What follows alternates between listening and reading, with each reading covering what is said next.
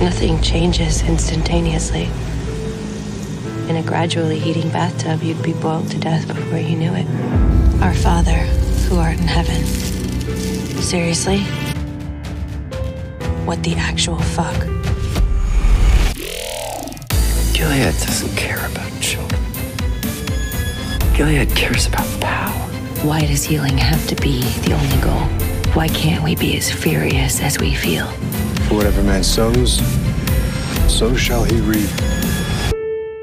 Welcome to Above the Garage. Hi, friends. Welcome to our analysis of season five, episode nine of The Handmaid's Tale, which is entitled Allegiance. This is Bradley Whitford's Handmaid's Tale directorial debut, which we are so excited for. And the episode was written by Eric Tuchman, who also wrote a lot of our favorite episodes, and specifically Nick and June scenes, especially 409 Progress. But let's do our round of introductions and dive in. Hi, I'm Rachel. Hi, I'm Tina. Hi, I'm Ginger. Hi, I'm Melissa. Hi, I'm Kimberly. Hi, I'm Marigold. And I'm Kate.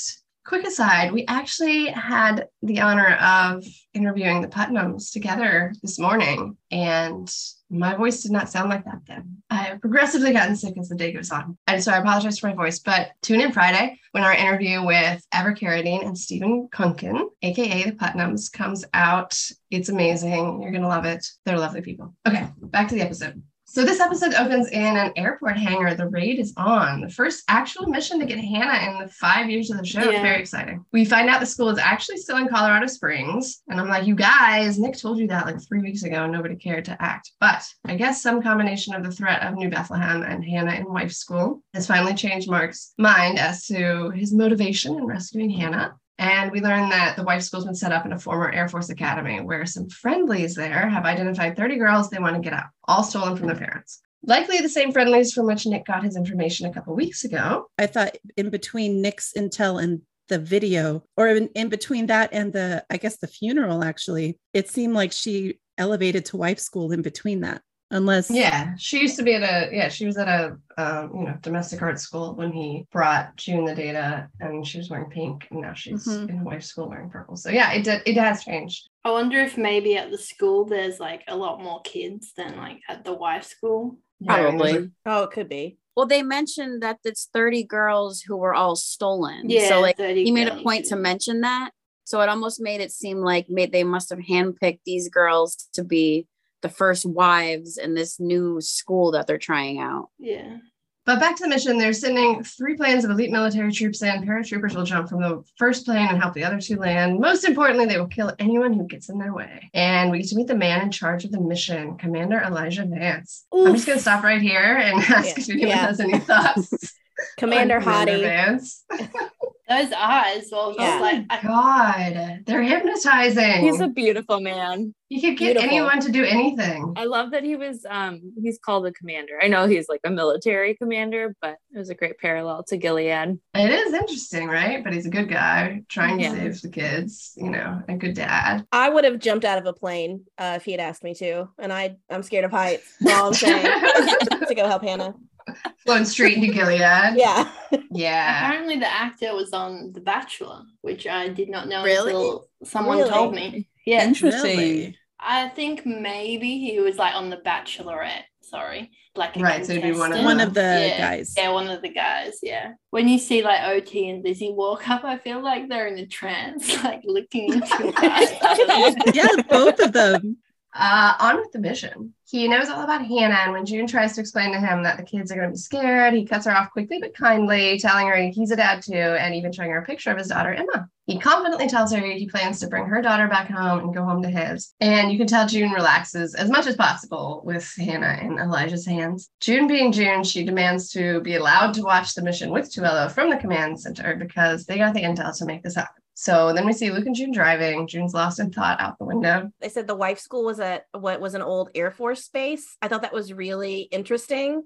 Like they must want to keep it really private or really secure. Or yeah. they suspected maybe when they came up with this whole thing that something like this might try and happen um, yeah, with Hannah. That's a good point. Probably why they're able to defend it so well, eh? Mm-hmm, exactly. And I wonder yeah. if, you know, Hannah being like the symbol or like being at risk because of who her mother is had something to do with why this is all like so secure maybe Yeah, I'm sure that this was a trap. My only thing was that uh, Tuello makes me laugh because he's always like, well, he always tells things to June, and June's like, no, that's not happening. He's like, oh, all right. he, just, he just moves on with it, like, okay, fine. I know. I think it's funny. I'm like, I think that Tuello's a little bit scared of June. yeah, I think so. Probably after that night when she's screaming, I will yeah. kill you. And then the next night she kills Fred, and he's like, oh, she's serious. Shit. yeah. She did make a good point, though. The thing she said about other families didn't bring you the intel that. Yeah. Because I was like, well, she's she's got a point. Because at first he was pushing back, like, no, you can't watch. And she's like, hey, yeah. we're the ones who brought you the intel that got you here. So. Yeah. Meanwhile, back at Serena's handmade gig, she's getting photos taken with Noah for the Gilead Fertility Center, and Serena suggests that actually having them there in the flesh at the opening would be even better. Mrs. Wheeler laughs that off as a ridiculous idea. Serena points out that that's the job I came here to do, and Mrs. Wheeler reminds her that she's a guest now, guest meaning prisoner, and her husband doesn't answer to those commanders with the best head shake, which Genevieve's amazing. Then they get into a little power struggle over breastfeeding versus pumping. And I think for the first time, Alanis Wheeler straight up calls the baby hers. Yeah. My smart boy won't get confused mm-hmm. and orders Serena to pump for the next time. And Serena acquiesces, crying as she takes the baby for one last feed. And I just want to say something here that someone said on Twitter on our page. Everybody follow us on Twitter and Instagram. DS Cunning27, aka Tootie is a team black, said, even though Serena's situation, and this is actually a loose quote, but even though they want us to feel bad for Serena. Serena's worst day here has been better than June's best day at the Waterfords. And that's so true. Mm-hmm. You know, I still like what they've done with it and,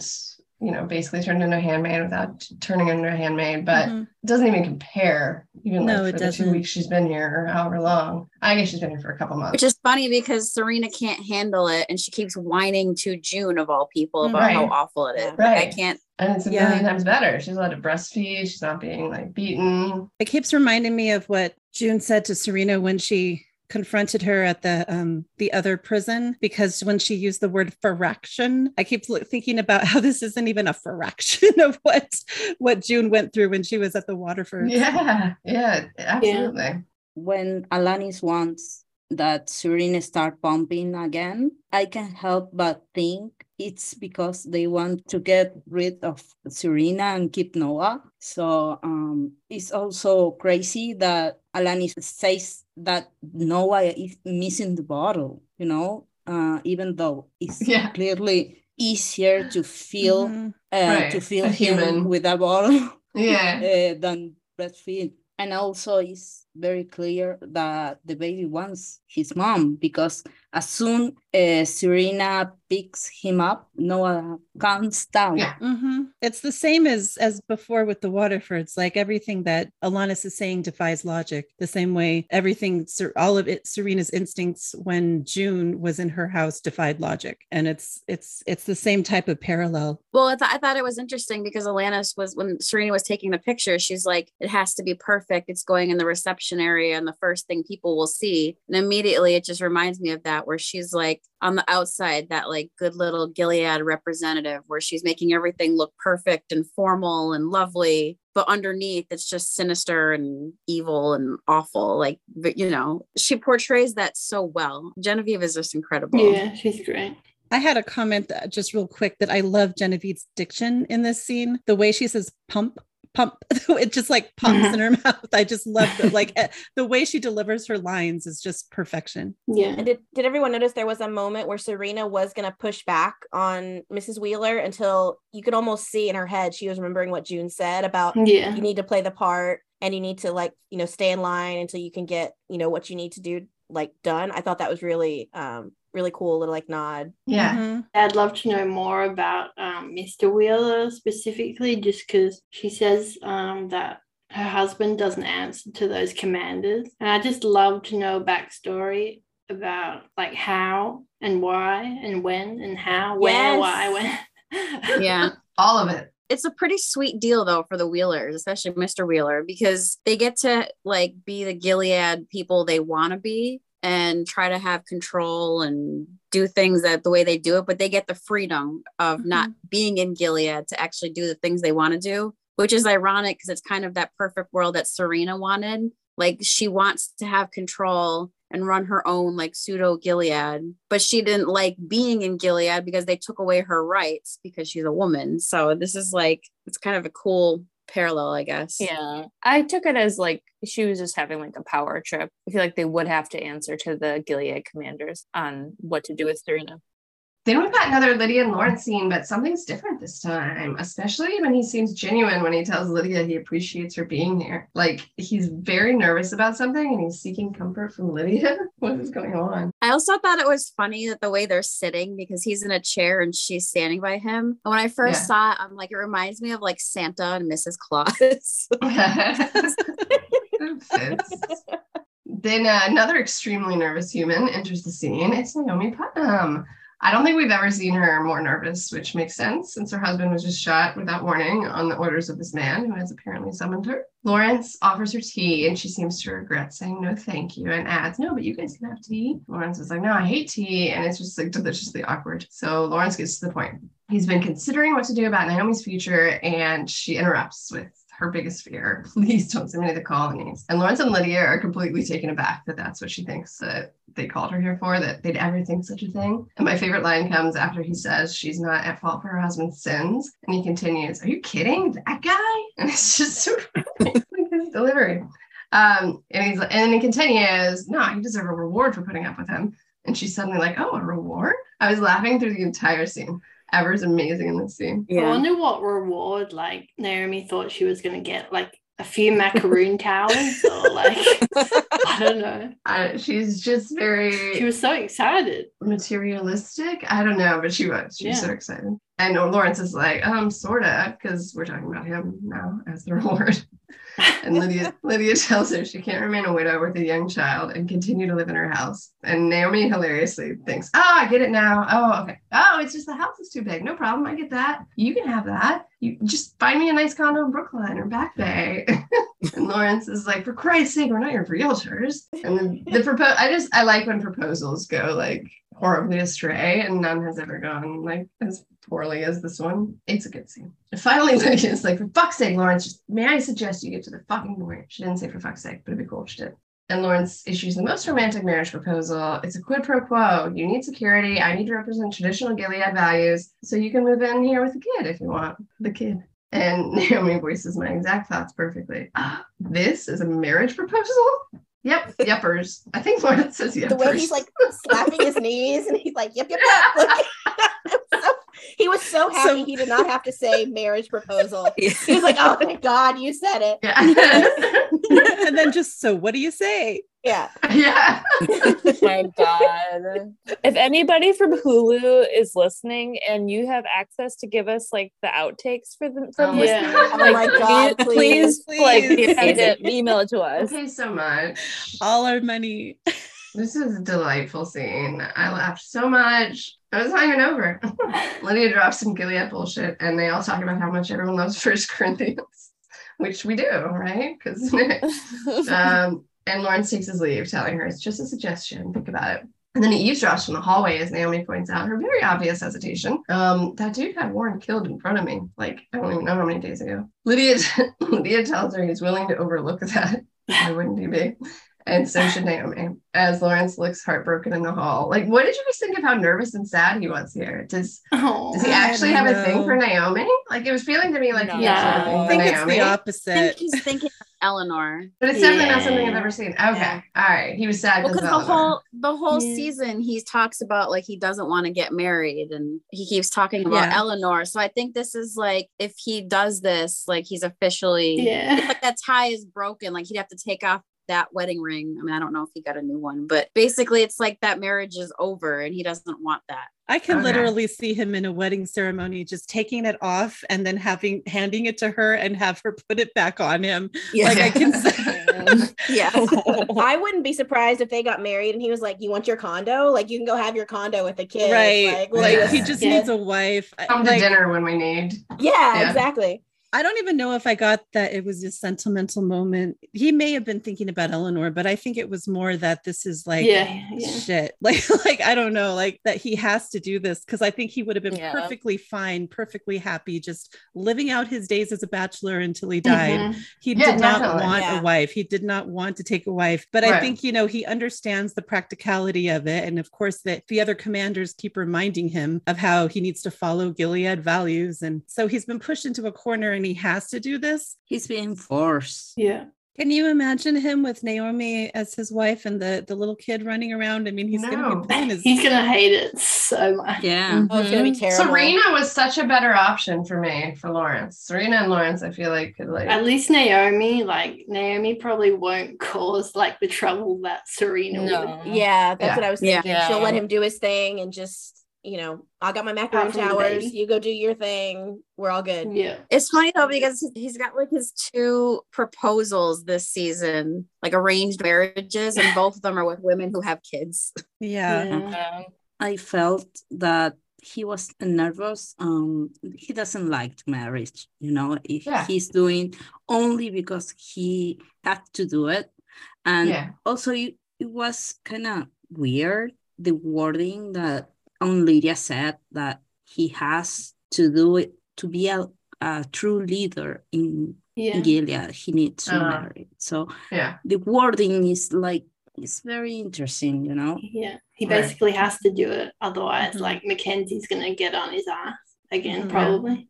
Yeah. I guess I was also surprised he was like eavesdropping in the hall after. Like to me, Lawrence would have yeah. been like, all right, I did that piece and like I don't know, yeah. whatever he does, listen to his music or whatever. Maybe he just like wanted to know like if what she was out. thinking. Yeah. Like is it, is it is she actually gonna say yes or am I gonna have to force this on her? Which mm. right she did say to him though um i have a choice and she looked horrified and he had said that's hurtful. Yeah. So i was kind that of was thinking so funny. I, I was kind of thinking though that like he kind of feels bad because he doesn't like the ceremony. Like he's never been into that and he's not into like forcing women. Like that was never a part yeah. of his vision. He's not into forcing women to do things. So I, I think maybe he said that like as a joke but also to kind of play off like she's making it sound like I'm being she's being forced to do this and he's not that kind of guy and doesn't want to force a woman to make a choice. That's exactly how I took mm. it. Um yeah. like I think he's way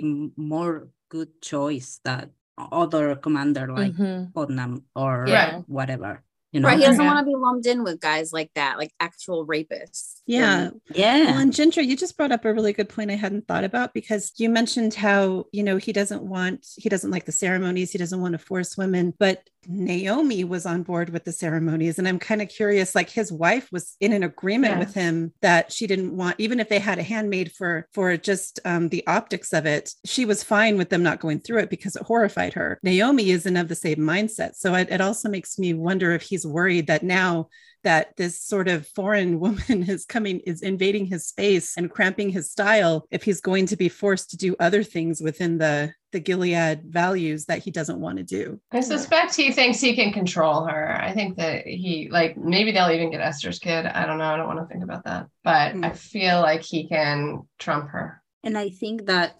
Naomi thinks that Lawrence is a killer because he saw that. But yeah. and maybe she's like she's right. She's right. Scared. But also, yeah, mm-hmm. she's scared, but also she I don't know if she knows that Lawrence doesn't have ceremonies or I don't think she knows that. Yeah.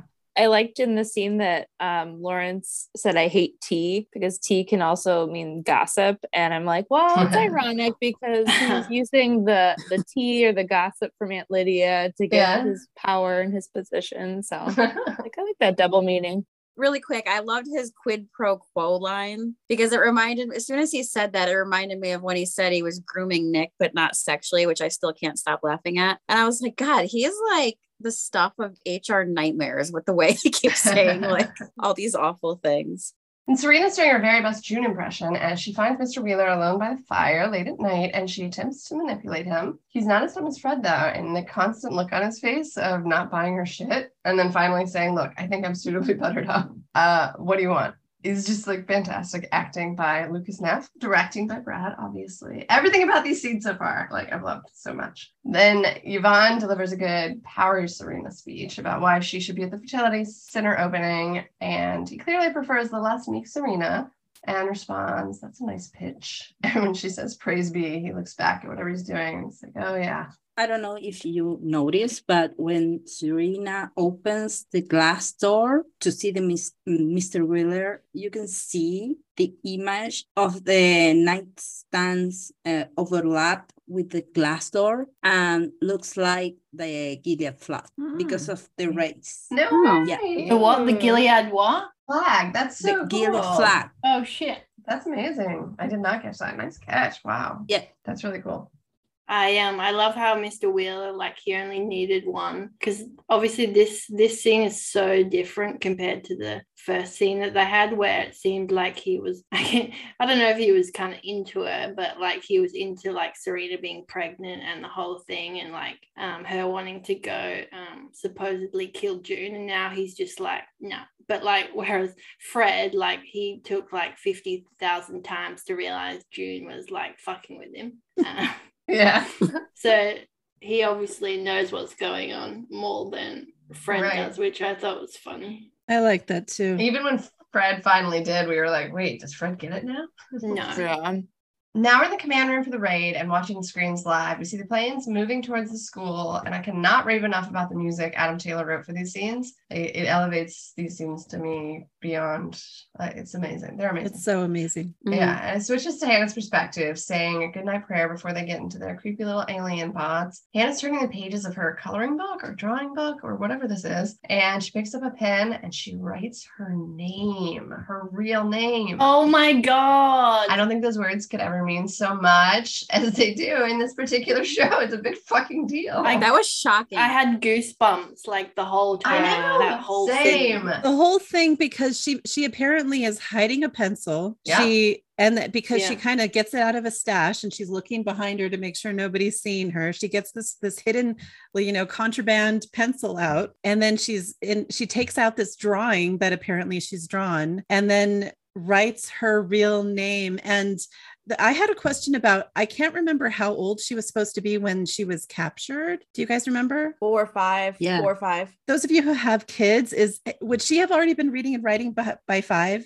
I don't yeah, know. her name. Yeah, Yeah. she'd be Yeah. writing her name. Yeah. Some numbers. Yeah. And she kind of wrote it like a four year old too. Like True. Yeah. Yeah. I, I I just find it interesting that either she still retains that ability learning, because right. or somebody taught her. I feel like somebody taught her because I have so many questions now. Because now I'm thinking of Maybe like her Martha. Yeah, the Martha. when they the video was sent and she looked very suspicious. And that she looks at she watched. sees somebody she recognizes when in the video. She Yeah, does a double she- take. And then she's got a pencil like who someone had to give her that and i do feel like somebody would have had to have maybe helped her write her name right because even if you learn how to write your name as a four-year-old then you don't do it for what eight years Exactly. Or Mhm. maybe Mrs. Mackenzie did. Like maybe her mom or her Martha, you know, helped her Yeah. retain some of that knowledge. Her Martha, maybe I could see maybe that. yeah, Frances. Yeah. Frances was awesome. Hmm. Yeah, I mean, like not only does she remember her old life, her real name, but she's a rebellious badass like her mom, risking Yeah. writing. Yeah. She's not allowed to.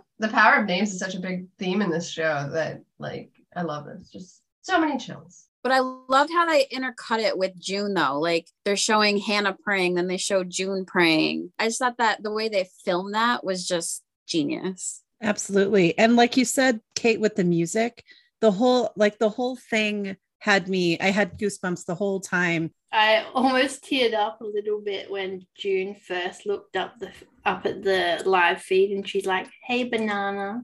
Me I'm like, too. Oh, that was so sweet. The whole scene, like, I just love the whole thing. Like, I reckon it's probably one of my faves. It just gave Yeah. me all the feels. This Yeah. is definitely my favorite scene in this episode. I, I love this scene. yeah it's so gut-wrenching Yeah, and it's switching back and forth between June and Hannah, and June saying, You're coming home, banana.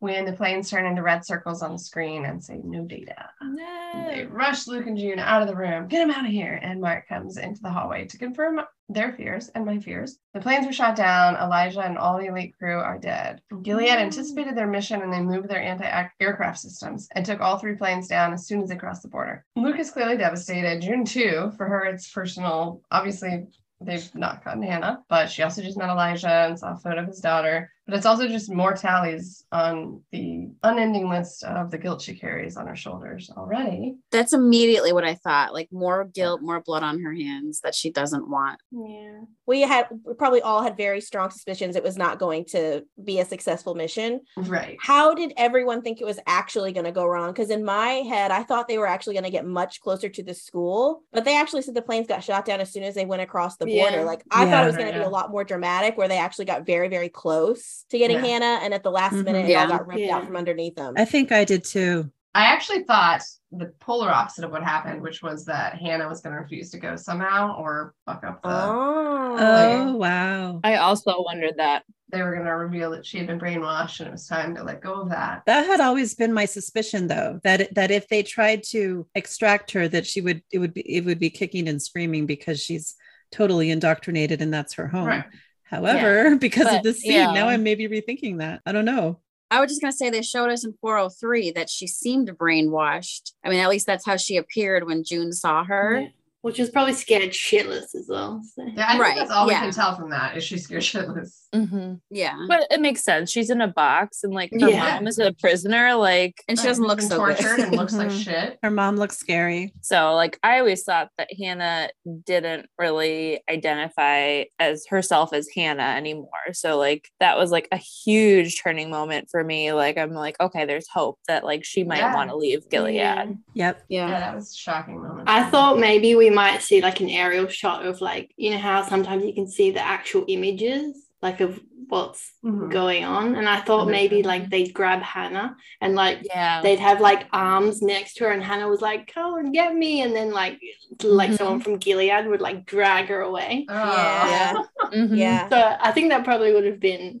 they're even crueler than they are even yeah. crueler yeah. than what we saw but so yeah. i'm kind of glad that we yeah i i was thinking that there must be a mode within the american service is if they knew about the operation. Yeah, I was wondering that too.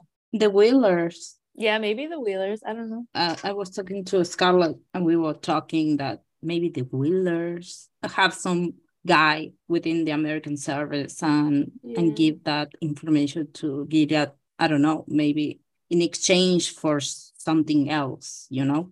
So I have this I have this really sad thought did Lauren set this whole thing up on purpose by sending her the CD and then knowing that June would not go with New Bethlehem and then so like they he knew that June was going to set this whole thing up like well giving Tuello the CD and then this would all happen like this is my really horrible horrible thought. Oh. I think I think you're right. I think so. Yeah. That was my, my fear and that that was uh, intentional to force uh, June to pick yeah. up a new Bethlehem because this was the the video and then Tuello finding the location was like oh now I don't need to take up Lawrence on his offer because yeah. they're gonna yeah. they're gonna extract Hannah this mm-hmm. way this was like a last resort this was like you know the the last ditch attempt to try and get her daughter. And like with this one failing it, it like she kind of you know she didn't seem to be, to to give up because she says we're, we're not there yet but she says to Tuello what next? What are we going to do now? But it, it just sort of seems to me like that could be true that this last failed attempt would push her over the edge to like okay now I'll go to New Bethlehem. Well yeah. I kind of thought that too because when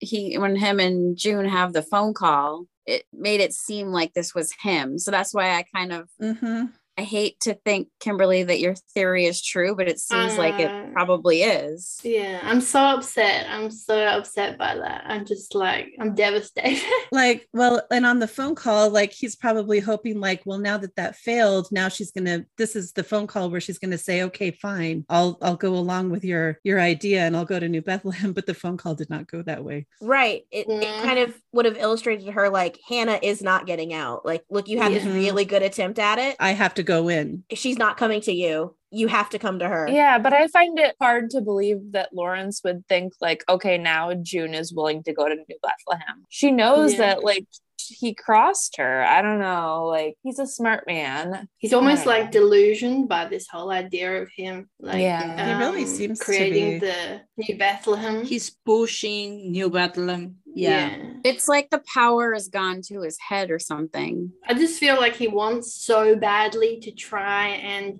yeah. Um, create what he first wanted that Gilead to be. And exactly. it's just, it's just all yeah. going kind of wrong so far and he's just trying to push it and push it and then just keeps getting worse and worse and worse yeah it's like yes. he's got a one track mind and he can't yeah he's willing to go as far as he needs to go to make this happen which is just ironic because he's trying to make things better. I don't know i guess it's that whole line of what what's fred's line? Better never means better for everyone. Right and it's almost like maybe that's kind of what I'm thinking of here, where he, like he's trying to make it better for everyone, but he's gonna make it worse for June. Yeah, I think he's like willing to make sacrifices for the greater good. Like that's always been like his vision, and there's to be some casualties. And unfortunately, he views June as one of those casualties, I feel like, of his decisions. Next up, we have a phone call between June and Lawrence. He is just using June as a pawn now, it seems, which is unfortunate because I loved his relationship with June.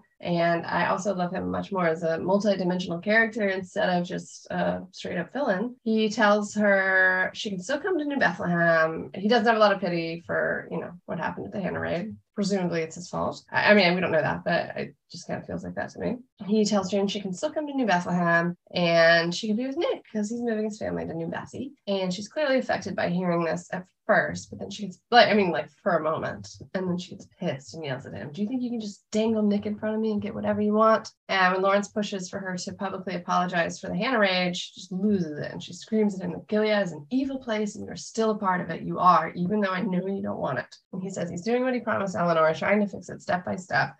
And then June makes a very surprising decision, not just telling him that his wife hated him, but also that she watched her die. And he confirms our suspicions of his suspicions that he had already suspected she had something to do with it, but still says Eleanor would want him to help June and Hannah. Lawrence is crying. Bradley's incredible in the scene. I wonder what it's like directing yourself. Anyway, Lizzie is off the charts as well, as always, and she starts sobbing. She wants her baby safe and free, please.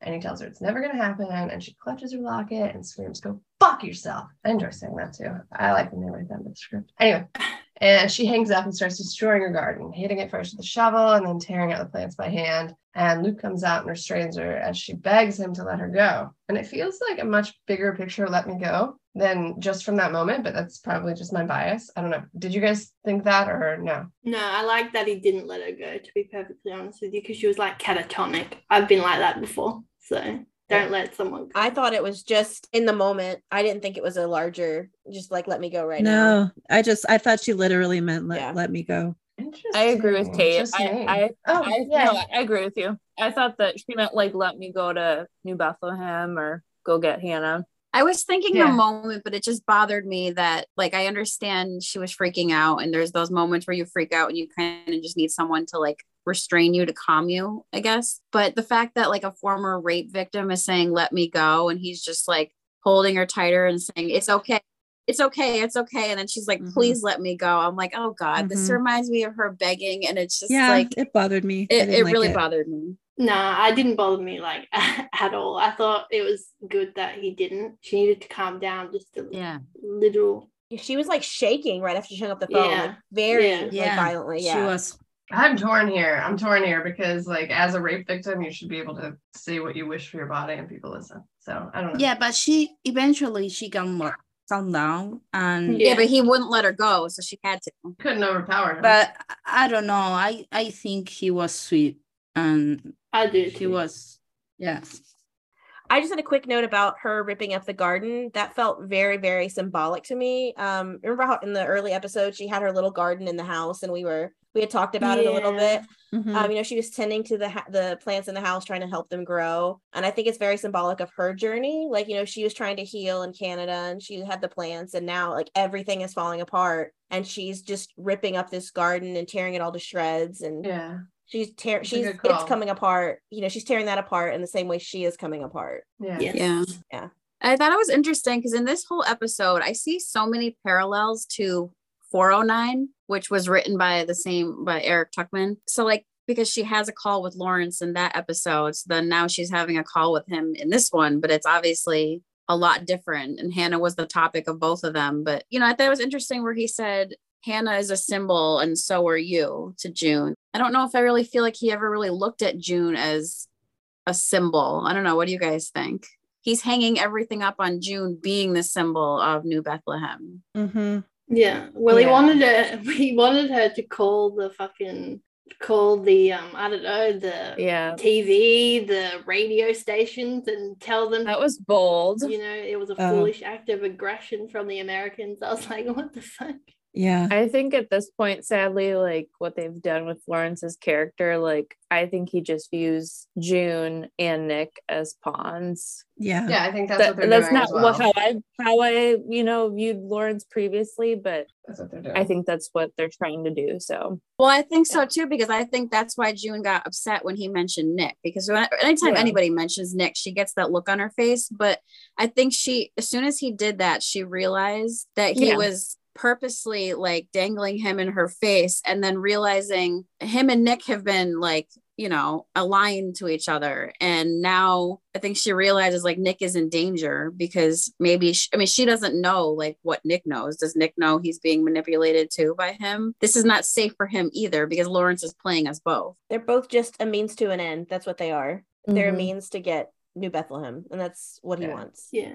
It's so sad because like to me like lawrence like he always wants to get get what he wants obviously but he still cared about june and her feelings and what happened to her what happened to hannah even nick's like tiny little bit whatever but um i just hate if that's the way it seems to be going that he just doesn't give a fuck about june anymore and just wants this new bethlehem thing because it just like devastates me personally. I know yeah. we devastate Eleanor is the problem, and that's what he's motivated by. So it doesn't that doesn't make sense that he would that's what he would do. But the acting in this scene was so good, and Adam Taylor as well. When I think it was like in the middle of the conversation where like massive heartbeat sounds started yeah. coming through, mm-hmm. and I was like, oh my god, so this good. is giving me goosebumps all over again. The only other comment I had about this was with the point when she says, "You think you can just dangle Nick and you and think I, I'll do whatever you want." She looked over her shoulder after she said that. It made me think that she was checking to see if Luke was like within. Yeah, I noticed that, and I was like, "Oh, is he out there? That'd be awesome." he wasn't. I know you mentioned um, her locket, but I love that after our interview with Leslie, we know that the the locket is significant to June, and the way that she clutched it made me think that maybe yeah. it's Hannah, yeah. and Nicole and her locket. So yeah, that's yeah. what I think. I think it's right. the kids. And I like that we talked about it with her before it became obviously significant. Yeah, I, yeah, I probably wouldn't have noticed it otherwise. So yeah. Yeah props to Leslie. Awesome. Yay. She's amazing. That's coming out the following Friday. Then Serena is putting Noah in the car, and Mrs. Wheeler comes out and slaps her twice, warns her to stay away from her husband. I'm surprised he told her that Serena snuck down in the middle of the night to see him. Mrs. Wheeler calls her a whore, and the maid is watching on, obviously embarrassed for having seen Serena abused. And then the happy family gets in the car together. I thought it was funny when she said, stay away from my husband. Like when she said that, I'm like, oh, I'm getting like Serena vibes for when mm-hmm. she said mm-hmm. that to June about the whole Jezebel's thing and how she's yeah. always felt about June and Fred. Her introduction to her, basically. You're just a whore. I was like, yeah. I think someone in here said like Serena's a lot of things, but she's she's not a whore. Yeah. Agreed. I was thinking of that, but I didn't know who said it. Do we know the name of the the nanny? I kept trying to pay attention and I never caught it. So I don't know if they ever mentioned her name, but I really like her. She's very sweet. Yeah, she seems really sweet. Yeah. Uh, then June's walking towards Tuello in a room, and he's still obviously very upset from losing all those people and they discuss what to do. June tells him she doesn't trust Lawrence anymore, but says, We honor those soldiers by not stopping no matter what they throw at us. And then Tuello brings up Nick Blaine. What about Nick Blaine? He tells her about the deal that he offered Nick in exchange for immunity that would ultimately get him to Canada. And he turned him down, which we think was because Mackenzie was there. And I think even I think Tuello even offers for June to work like in the same role as Nick in Canada. She says she's not comfortable doing that job at this time, and he gets that, but he tells her Nick could still have that, and he can arrange a meeting today. She thinks about it for like a second and is like, yeah, set it up. And she either walks out motivated or pissed off at something and ready for confrontation. How did you guys read that scene and her demeanor on her way out? I thought more determined, I guess, when she was yeah, walking out. That was my initial feeling. I thought both. I feel like this is another parallel to 409. Like it almost reminds me a little bit of Luke approaching June about seeing Nick, but like this time it's mm. Tuello, but like the mm. vibe is obviously totally different mm. because Tuello's on her side and June is in such a different place. Like it, it kind of feels like she was thrown in 409 when Luke mentioned it. And I felt like she was thrown again in this time. Like she didn't expect to meet with him again, but also she was just, you know, Tuello's dropping bombshells here. Like I offered Nick a deal. He can come to Canada and have immunity, like things she never thought neither of them, I don't think ever even like let themselves think could be a possibility. So I think hearing that not only did Tuello offer him to come, but he could fight from Canada and have immunity, like she's like, why would he not why say would, yes to mm-hmm. that? Yeah, but then to to go on that, you know, he also offered her the same chance to work mm-hmm. with him against Gilead, and she turned him down the same way Nick turned him down. But yeah, because the time wasn't right for her, just like at the time for Nick, it, it was not right for him. And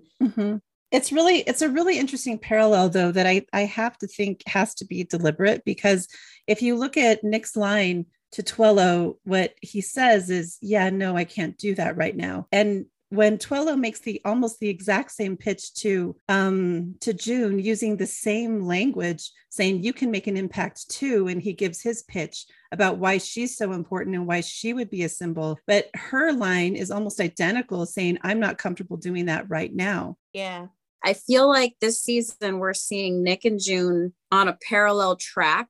And when when she turned him down, to me, I was like, "Holy shit!" That's like it's like their track is converging. Because basically, in the yep. beginning, in the beginning, they're both a mess. Like literally in episode one, the first like five minutes, they're both just mentally emotionally a disaster a mess they're depressed and everything and and then like june's working on her relationship with luke and nick is married and is mm-hmm.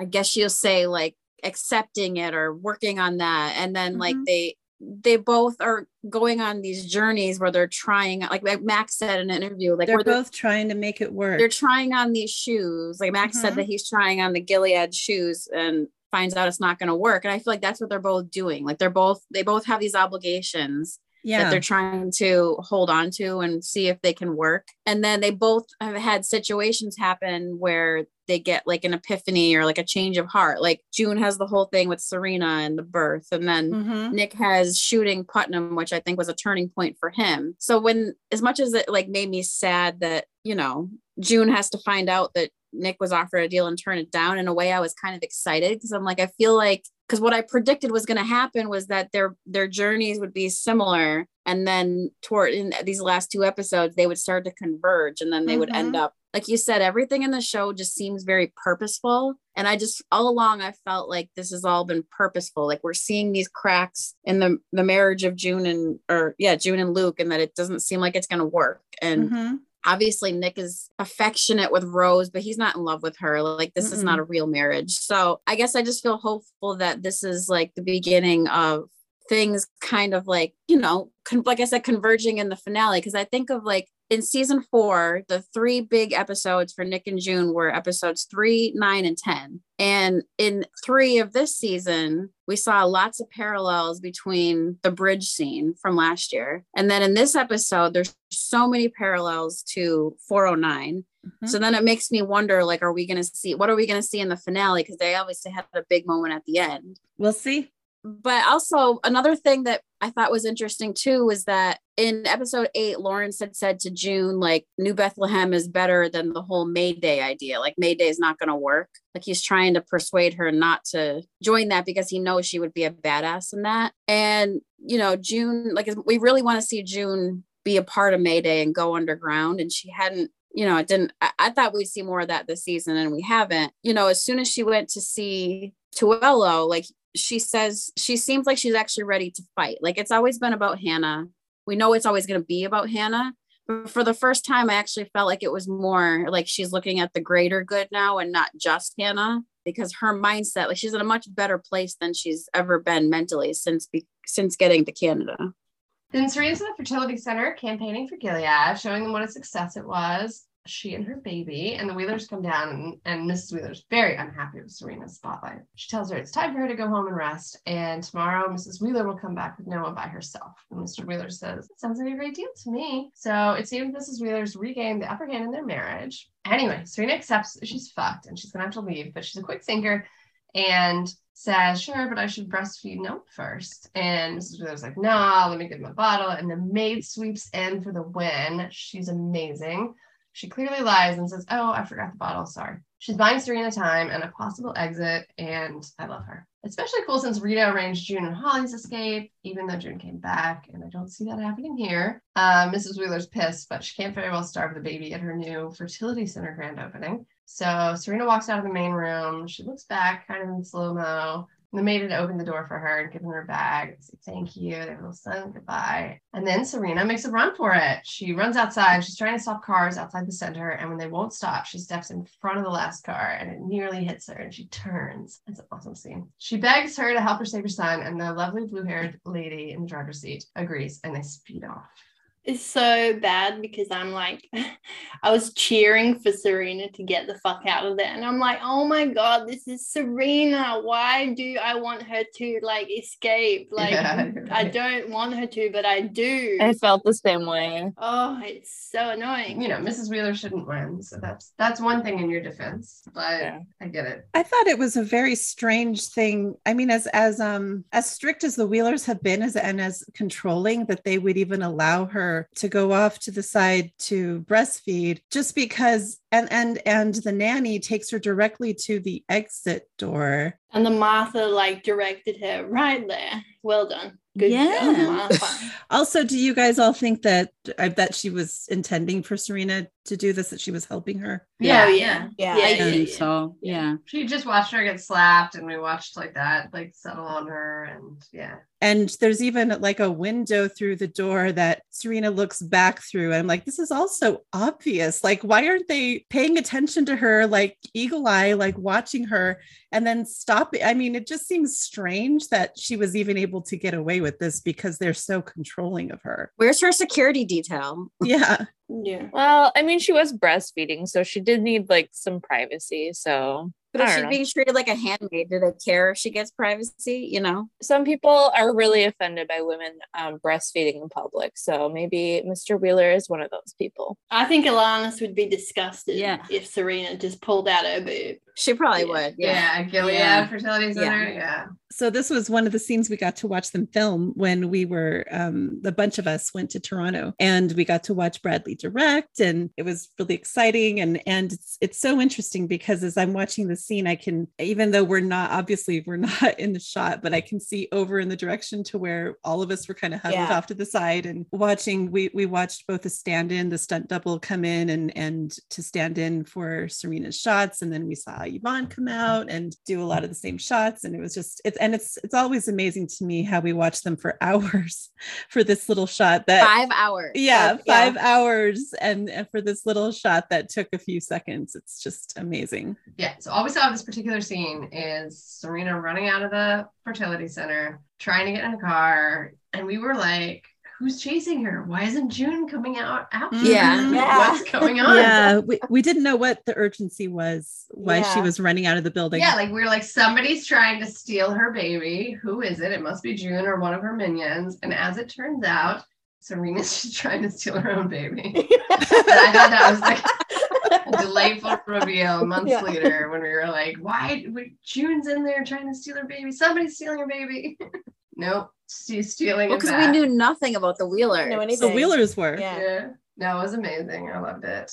One other thing I liked about this scene is that you can you can tell who wears the pants because um, when she said she's going to go breastfeed, Mrs. Wheeler's like, don't take too long. And Mr. Wheeler says, I think that's up to little Noah, isn't it? And the face that Mrs. Wheeler gave Mr. Wheeler was yes. so it was funny. amazing. And his his face yeah. in response, the way his face just falls in response. Yeah. amazing. Like, he knew oh, he was shit. in trouble. yeah, he's gonna get in trouble. I really love them. Yeah. All right. And now for the Nick and June scene we have been waiting for for eight weeks. Well, really like a year and a half. And for me personally, I was hoping for more. First of all, I think they're back at the Magdalene School, like the backside of it, where they met up at 409. I thought it was really cute how it started out with Nick on the stairs smoking, like he always did in Gilead at his apartment above the garage. He's got a shorter haircut now, presumably meant to make him look older. June's looking absolutely gorgeous. And Leslie, the costume designer for the season of The Handmaid's Tale, actually said they do try to make June look her prettiest for Nick or extra pretty for Nick. And her amazing interview comes out the Friday after episode 10, next Friday. But back to this episode. After the first exciting shot on the stairs, my stomach immediately fell right off the cliff when he tells her, I wish you'd said yes. And just to confirm she's not insane, she asked New Bethlehem, and Nick says, yeah. So let's just stop here for a second because this is very confusing. Nick risked his life several times to get June and Holly out of Gilead in season two. He not only arranged her first escape through Mayday the moment he found out she was pregnant, he also held Fred up at gunpoint for a whole night so she could escape a second time. But then you'll remember she handed Holly to Emily and came back.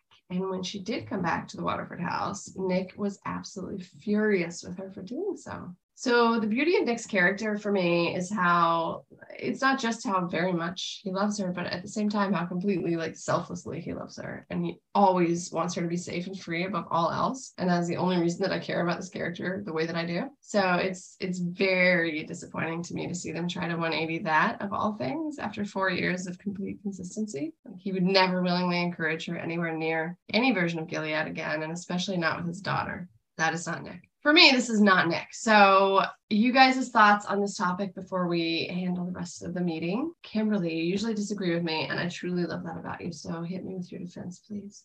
I no, I don't, I don't think I have a defense for this one. I don't. There's no way that Nick, for me, would want Nicole in New Bethlehem. That's like oh Nicole and June in New Bethlehem. There's no fucking way this is basically all I wanted to say about this scene. Um, to go on you, what you just said, Kate. I felt this was the most out of character Nick has been, or like for all five seasons.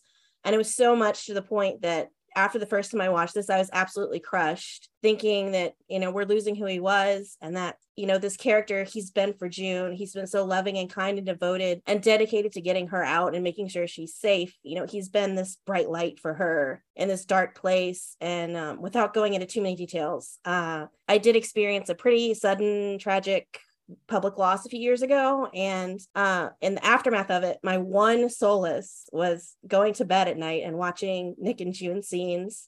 It helped me remember you know that even through really dark times there's always something that's good to be found and to have. Thank you for sharing that yeah of course yeah. In addition to Nick always prioritizing June's safety and the safety of his daughter, the other thing that struck me about this is that he's never been naive. And in the previous episode, and since it's aired, we've seen a lot of comments about this too, is that people were getting the sense that Nick was not buying into everything that Lawrence was selling about New Bethlehem. People were thinking that he was just playing along. And it really had that vibe that he was um, like in the scene where they're in, they're at New Bethlehem, all of the answers that Nick gave to Lawrence were they they were all sort of dodgy. They, he was answering questions with questions. He wasn't really giving him you know direct answers like you really think so? Could you now? You know interesting proposition this is full of risks. So most people were getting the impression as well as myself that he was not buying into everything that lawrence was selling. And um, in addition to that like he's always been a pragmatic character. It's how he's survived this long in gilead. He always thinks 12 steps ahead. He isn't impulsive that you know that's where he and june differ. He's not impulsive. He thinks everything through. So he's always very cautious before making any decision especially decisions that impact june. So it just if if this what would have played out more in character to me is instead of saying i wish you'd said yes to lawrence's offer rather asking her what did Lawrence tell you or what promise? What did Lawrence promise you? Because I feel like this would have been the opportunity for Nick and June to compare notes about what's going on with, with Lawrence. Now, I don't know necessarily that he would suspect Lawrence, but at the same time, he would also want to warn her or be the one to blow the whistle if he's sensing on any level that New Bethlehem, you know, isn't what Lawrence is pitching to her, you know, because the last time they spoke, he said, keep yourself safe, keep Nicole safe. And I would think that that would be the message he would be sending her this time. He would be the one to blow the whistle and say, this isn't safe. New Bethlehem is a mirage. Stay in Canada. He's so much smarter than how they're making him out to be in this situation. I mean, all of us are. Everybody on the internet is. Everybody on Twitter is. Everybody is saying, no, she can't go to New Bethlehem, obviously, because power changes too quickly in Gilead. Let's just say Lawrence is being genuine. Power yeah. changes too quickly in Gilead. Nothing can be guaranteed. So he would never allow his child. Yeah or his love to come back into Gilead, into New Bethlehem, so that he can play neighbors with them. Like, and June never. is Gilead's number one, like public enemy number one. They hate exactly. her. She'd be the first one to go, and he knows that. And and he's heard Mackenzie say over and over again, June Osborne is a cancer. We need to cut the cancer out. I mean, he knows that June is being threatened by Mackenzie. So the only thing I can think of in this scene that if Nick is just going along with it that maybe he feels like he's being watched. I did notice that he was looking around quite a lot when they were talking, and I just hope that was the reason that he was the way that he was.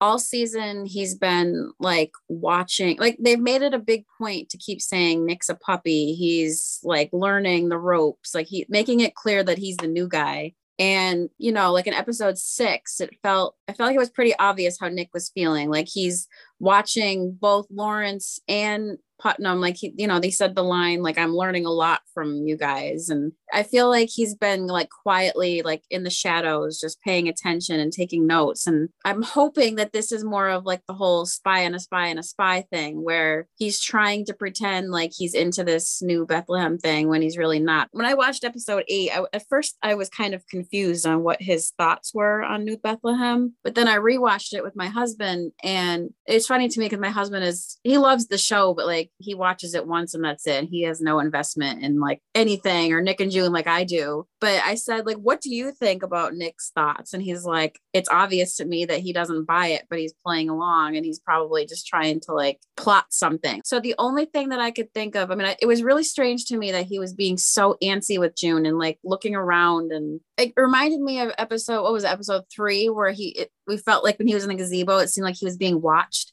Like I got the same vibes from him. So I was hoping maybe he said that, I don't know, just to like throw even June off to not suspect that he's up to something. The only other theory that I could think of as to why he would say that or act that way is that he's seriously depressed and is just a wreck. But I, I do feel like it's obvious that Nick is in a very bad place right now, like mentally. In 409, he was wrecked by seeing June and having to say goodbye. And when I first watched that, it was like startling to me how just destroyed he was. So I kind of feel like if he's finding out he's got to meet June again and they're going to that same place, and like now he knows that Rose is pregnant and he's like seriously fucked and can't leave, then maybe he's like thinking if I let myself be the way I normally am with June, like this will destroy me. Like there's no coming back for me. Like I can't go back to Gilead now again, now with a pregnant wife and keep going on. So that's the only other explanation I have. Yeah. June yells at Nick for not taking Tuello's deal. They argue over the logistics of their ongoing affair. Nick's asking why she didn't bring her family to him in New Bethlehem. She's asking why he didn't bring his family to her in Canada. And it's so interesting that they just want to be together, even if it means bringing their families too he tells her he can't come to Canada because Rose loves Gilead. Because what is there not to love? And then June's angrily pointing out the reality of Gilead. You're gonna have to get your wife pregnant. What if they make you have a handmaid and your wife has to hold her down? And he cuts her off and tells her she's pregnant already. Rose is pregnant. And June stops dead in her tracks and tries to absorb that blow. And later, Nick says he has to take care of his family, which I feel is another out of character line because June and Holly are also his family. And June's all just bring her too. Avi, I mean, I have Luke, and they're talking about these people like they're pets they can't get rid of. Pure baggage. I mean, that's how it sounds. what was interesting to me about that was that they've just shown us how many episodes, eight episodes of June and Luke trying so hard to legitimately make their marriage work. And she's still in this moment speaking about Luke that way. So she also said she has Nicole though as well. And Nicole, said, right? Yeah, she said that. Yeah. And she mentioned both families. So she's mm-hmm. thinking like uh, both our families. Yeah. Yes. That's where i felt like he was pushing her away in a way like by saying my family and your family and she's like our families. Like it seemed like she was kind of like trying to remind him. Mm-hmm. well the thing is the, the thing that made me that made me think of is is that june has never really given him a real reason to hope that there could ever be anything between them beyond the period of time they had together in Gilead, because he always knew, I think, silently that once she got out, she would be reunited with her husband. And ever since that's happened, I don't think he's seen anything to make him think that even though he knows she still loves him. And when they have these moments together, they're like stolen moments. And then, like Ginger was saying earlier, it destroys him when he has her for a moment and he indulges in this moment. And then he has to walk away and go back to his sad life in Gilead. So I don't think he's forgotten about the fact that June and, and Nicole are also his family. But I think that for his own self preservation, he's had to form his own life in Gilead because he knows she has her life outside of Gilead. And it's, it's even though he's not in love with Rose the way that he's in love with June, and even though in his perfect world, he would love nothing more than for, for he and June and Nicole to be a family together, it's not a reality for him. And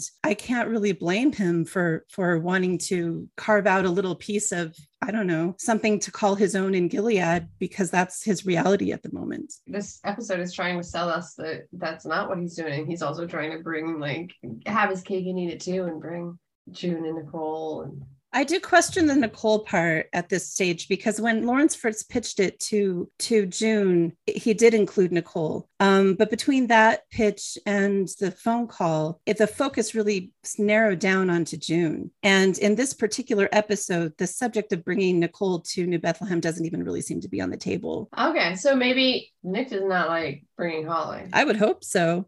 I did like how June is in this scene because after this whole season of trying again with Luke, it was explicitly obvious that she's still deeply in love with Nick. June was definitely within what we're used to seeing with of her when she's in these scenes with Nick, where she just immediately feels all the love that she has for him and you know in spite of herself i mean maybe she would she would like to be able to move on with luke but the, she just does not feel it the same way when she's with him and we've seen it all season even though they've tried. But when she's with nick it just clicks back into place and she's she you know it's very just very clear how much she's still she's still in love with him. It jumped out at me though where she just said what she really feels to luke like that i mean i personally have been waiting for her to tell him like I, I, think it's been obvious that she's been upset about the whole him not coming to find her in seven years. I don't know. She told him her real feelings and she immediately apologized. And that made me upset that she felt like she had to do that because she needed to be honest with him. And then here she comes to see nick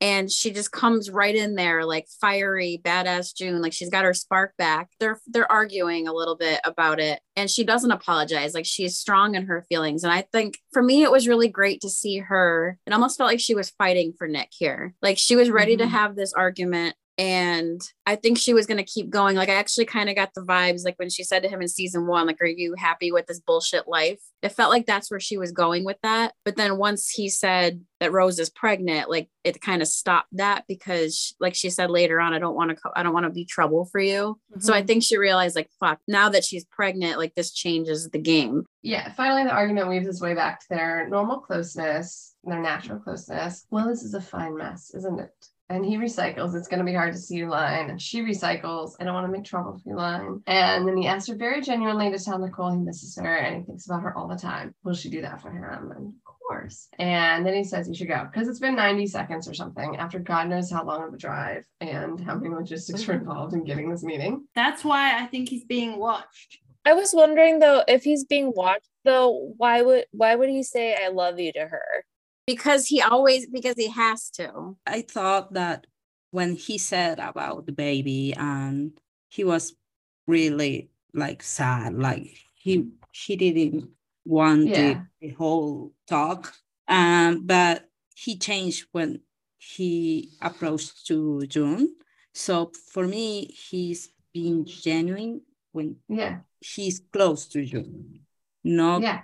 Before. I agree. The times I thought he was most genuine, I will say, was when he was saying the stuff about Holly, like mm-hmm. tell her I love her, and then when he said I love you. Those are the two times I was like, there. That's, he might it, right? he might still be there. Yeah. Yeah. But see, what also made me feel like he was being spied on was the fact that the whole time again he kept looking around and seemed anxious but then as soon as he like stared into her eyes like he he made it he purposely stared at her and made the deep eye contact and said i love you and like yeah it's like he forgot himself in that moment It mm-hmm. is, and, and i feel like there was actually a moment where i saw him like start to fall into her again mm-hmm. and fall into their old ways. Mm-hmm. And then he stopped himself because he knows if I do that, like it, I can't. He put that right. wall back up, which there's never been walls between them, but I, I really feel like he feels like he needs to do that in order to leave the moment where she says this is a fine mess just really resonated with me because it just told me everything I needed to know about where she stands right now, emotionally speaking, about where where we what we've been seeing her trying to do with Luke and where she's at with and how she truly genuinely feels about Nick. And because the current situation was already messy and complicated, they're madly in love and they want more than anything to be together, but they're unfortunately married to the wrong people, which was already, you know, what she thought was already complicated enough, but it's also like something that they could have maneuvered and they could have found a way path forward. But as soon as he finds she finds out that Rose is pregnant, it's like the chasm between them just became broader and deeper and um, harder for them to clear a path. So it that just this is a fine mess just summed all that up in just that tiny little line. Yeah, I think that like the pregnancy for me is also another really excessively heartbreaking moment in the season. Mm-hmm. Honestly, that hurt me the most. I just I yeah. do not believe that Nick would do that so quickly. No, he would find ways not to. Yeah. Yeah. No more comments on the scene, but I did want to say I forgot to mention their little jokey joke about like she's like, Oh, you drove yourself. And he's like, Yeah, I'm not important enough for a driver. And the way they look at each other then, and it's just very sweet. And their mutual I love yous, of course, are amazing. Yeah, but at the end when she says to him, children look to their fathers, you know, set an example. I feel like she's trying to like subtly hint to him like think of nicole think of your whatever future baby. Mm-hmm. and I, I do kind of feel like that's you know they've always we always talk about how their relationship they speak in code like they don't have to say anything but they know how each other is feeling. And i feel like that was kind of her like speaking in code to him. Yeah then everyone is celebrating Rose's pregnancy at Lawrence's house. One of the wives says something snarky about Aunt Lydia's presence, and Naomi swoops in to say the command that was the commander's request that she escort her. And then another wife talks shit to Rose about having a baby with a disability. Calhoun's wife, right? Yeah. Yeah. yeah. And we're with the commanders in a separate room. Mackenzie's celebrating their win at the wives' school. Even North Korea is proud of them. Well done. That's quite the compliment for a fascist regime. Even Lawrence jokes, any club that would have me as a member. And Nick that was fun. is still laughing at Lawrence's jokes. Yeah. Lawrence tries to change the subject. It was all in all a success. And Mackenzie says, Well, June Osborne is still stirring up trouble. It's about time we fix that problem, don't you agree? And Nick is the camera goes to Nick. He's clearly bothered. And Lawrence says, and Lawrence clearly doesn't want to say this, but he says, Well, it's certainly worth considering because he's on the spot. And then the men join the women, and Nick checks in to see if Rose is okay. Lawrence walks over to Naomi. Mackenzie compliments him for impressing him and surprising him. Is this regarding the school attack or Naomi? I'm unsure. Anyway, he very awkwardly puts his hand on her shoulder then, and she very awkwardly doesn't, you know, swat it off like she clearly wants to. Lawrence was the one putting on a show here. Yeah. Did you guys notice the the wedding ring on Lawrence's hand? It could have been from Eleanor, but uh, then I was like, oh, maybe it's for Naomi. That's interesting. I thought that this scene was um, the commitment, the engagement part. Yeah. Yeah. Yeah. Yeah. That's what I thought too. Yeah, I think so too. I loved Lawrence's line about any club that would have me as a member, which is a take on the Groucho Marx quote i don't want to belong to any club that would yeah. accept me as a member and i liked that nick smirks getting his joke but it didn't seem like anybody else no. got the joke or the self-deprecating joke right if mackenzie know that he didn't laugh no he wouldn't yeah. no he doesn't seem like the type of person to laugh there no, no. one more thing i wanted to say was that i think mrs calhoun is really rude and I don't. yes. I, and I don't like her very much because that was so mean to Rose. I was like mm-hmm. feeling really bad for her in that moment. Yeah, she's definitely one of those who just says whatever pops into her brain, like no filter. Yeah. The other comment I had was um, Lawrence had a line about defying expectations at the very end. And it did seem like something happened within this whole scene with the commanders that seemed to shift things for Nick, maybe just a little bit. And after he said the thing about defying expectations, it just made me think that maybe Nick's expectations are the ones that he's defying or one of them. It just makes me think of Wicked, the musical. defying gravity. defying gravity.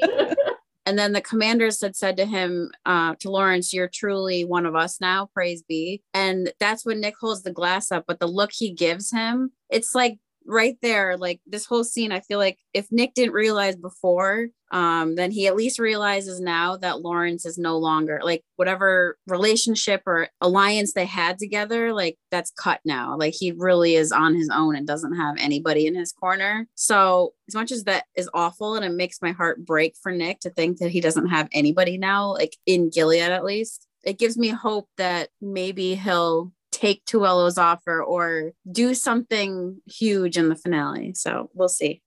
Then in Little America, Tuello was reading the names of all the soldiers killed in the Hannah rescue attempt. And I do I do like the previous scene in season two, I think, when they were doing this after the Red Center bombing. But this is now. There are protesters because people are assholes. And and they're loudly protesting as Tuello is reading the names, and then he calls Elijah's daughter up to read the Pledge of Allegiance. And she stumbles through the allegiance, and June asks her mom if she can help her because Emma's mom is beside her, and her and her mom is in tears, and she nods yes, and it's adorable. And then June walks forward and she and Emma are saying the pledge together. June's on her knees and then she stands up. The protesters are very distracting. Plus, Emma's dad has just died. Rita and Moira there too. You see Rita's single pearl necklace in honor of her son. And then there are gunshots. There's a slow moment where June looks down at Emma and then she dives on top of her to protect her as we see bullets being fired through the American flag. Fucking heartbreaking ending. I mean, the fucking kids dad just died and now they're firing shots at them. It's just really sad. It's a very sad ending. Yeah. Do we think this was Gilead trying to assassinate her? That was my thought, especially coming off of the last scene where they were talking about taking care of her and yeah. I sure hope so because like yeah. why people shoot refugees even you're unhappy in your own town you really yeah. like protest like shoot them and a separate note I had did anybody catch the way Luke looked so uncomfortable and strange and awkward during the Pledge of Allegiance. I, I couldn't figure out why, because he was kind of looking to the side. He wasn't. He wasn't oh, reciting it with them. yeah. I think he feels guilty that you know they're the reason that all these people are dead. Yeah, maybe. So and he hasn't been in that position before, and she has. Yeah, that's true. As fucked up as it is, mm-hmm. like this is his first time through it. That's true. Okay, I think that's a wrap on our analysis of season five, episode nine. Come back next week for the season finale. Um, but actually, come back in two days for our interview with Ever Carradine and Stephen Kunken, who play Yay! the Putnams, and it's amazing. It was a very enjoyable two hours of our life, which hopefully we can cut down to less than two hours. But come back and check it out on Friday. Thanks for listening. Bye. Bye. Bye. Okay, fine. I'm just gonna finish it. Hush, child. Finish it. You. Finish him. Fatality. yes. Please go in the bloopers. I like that. Yeah.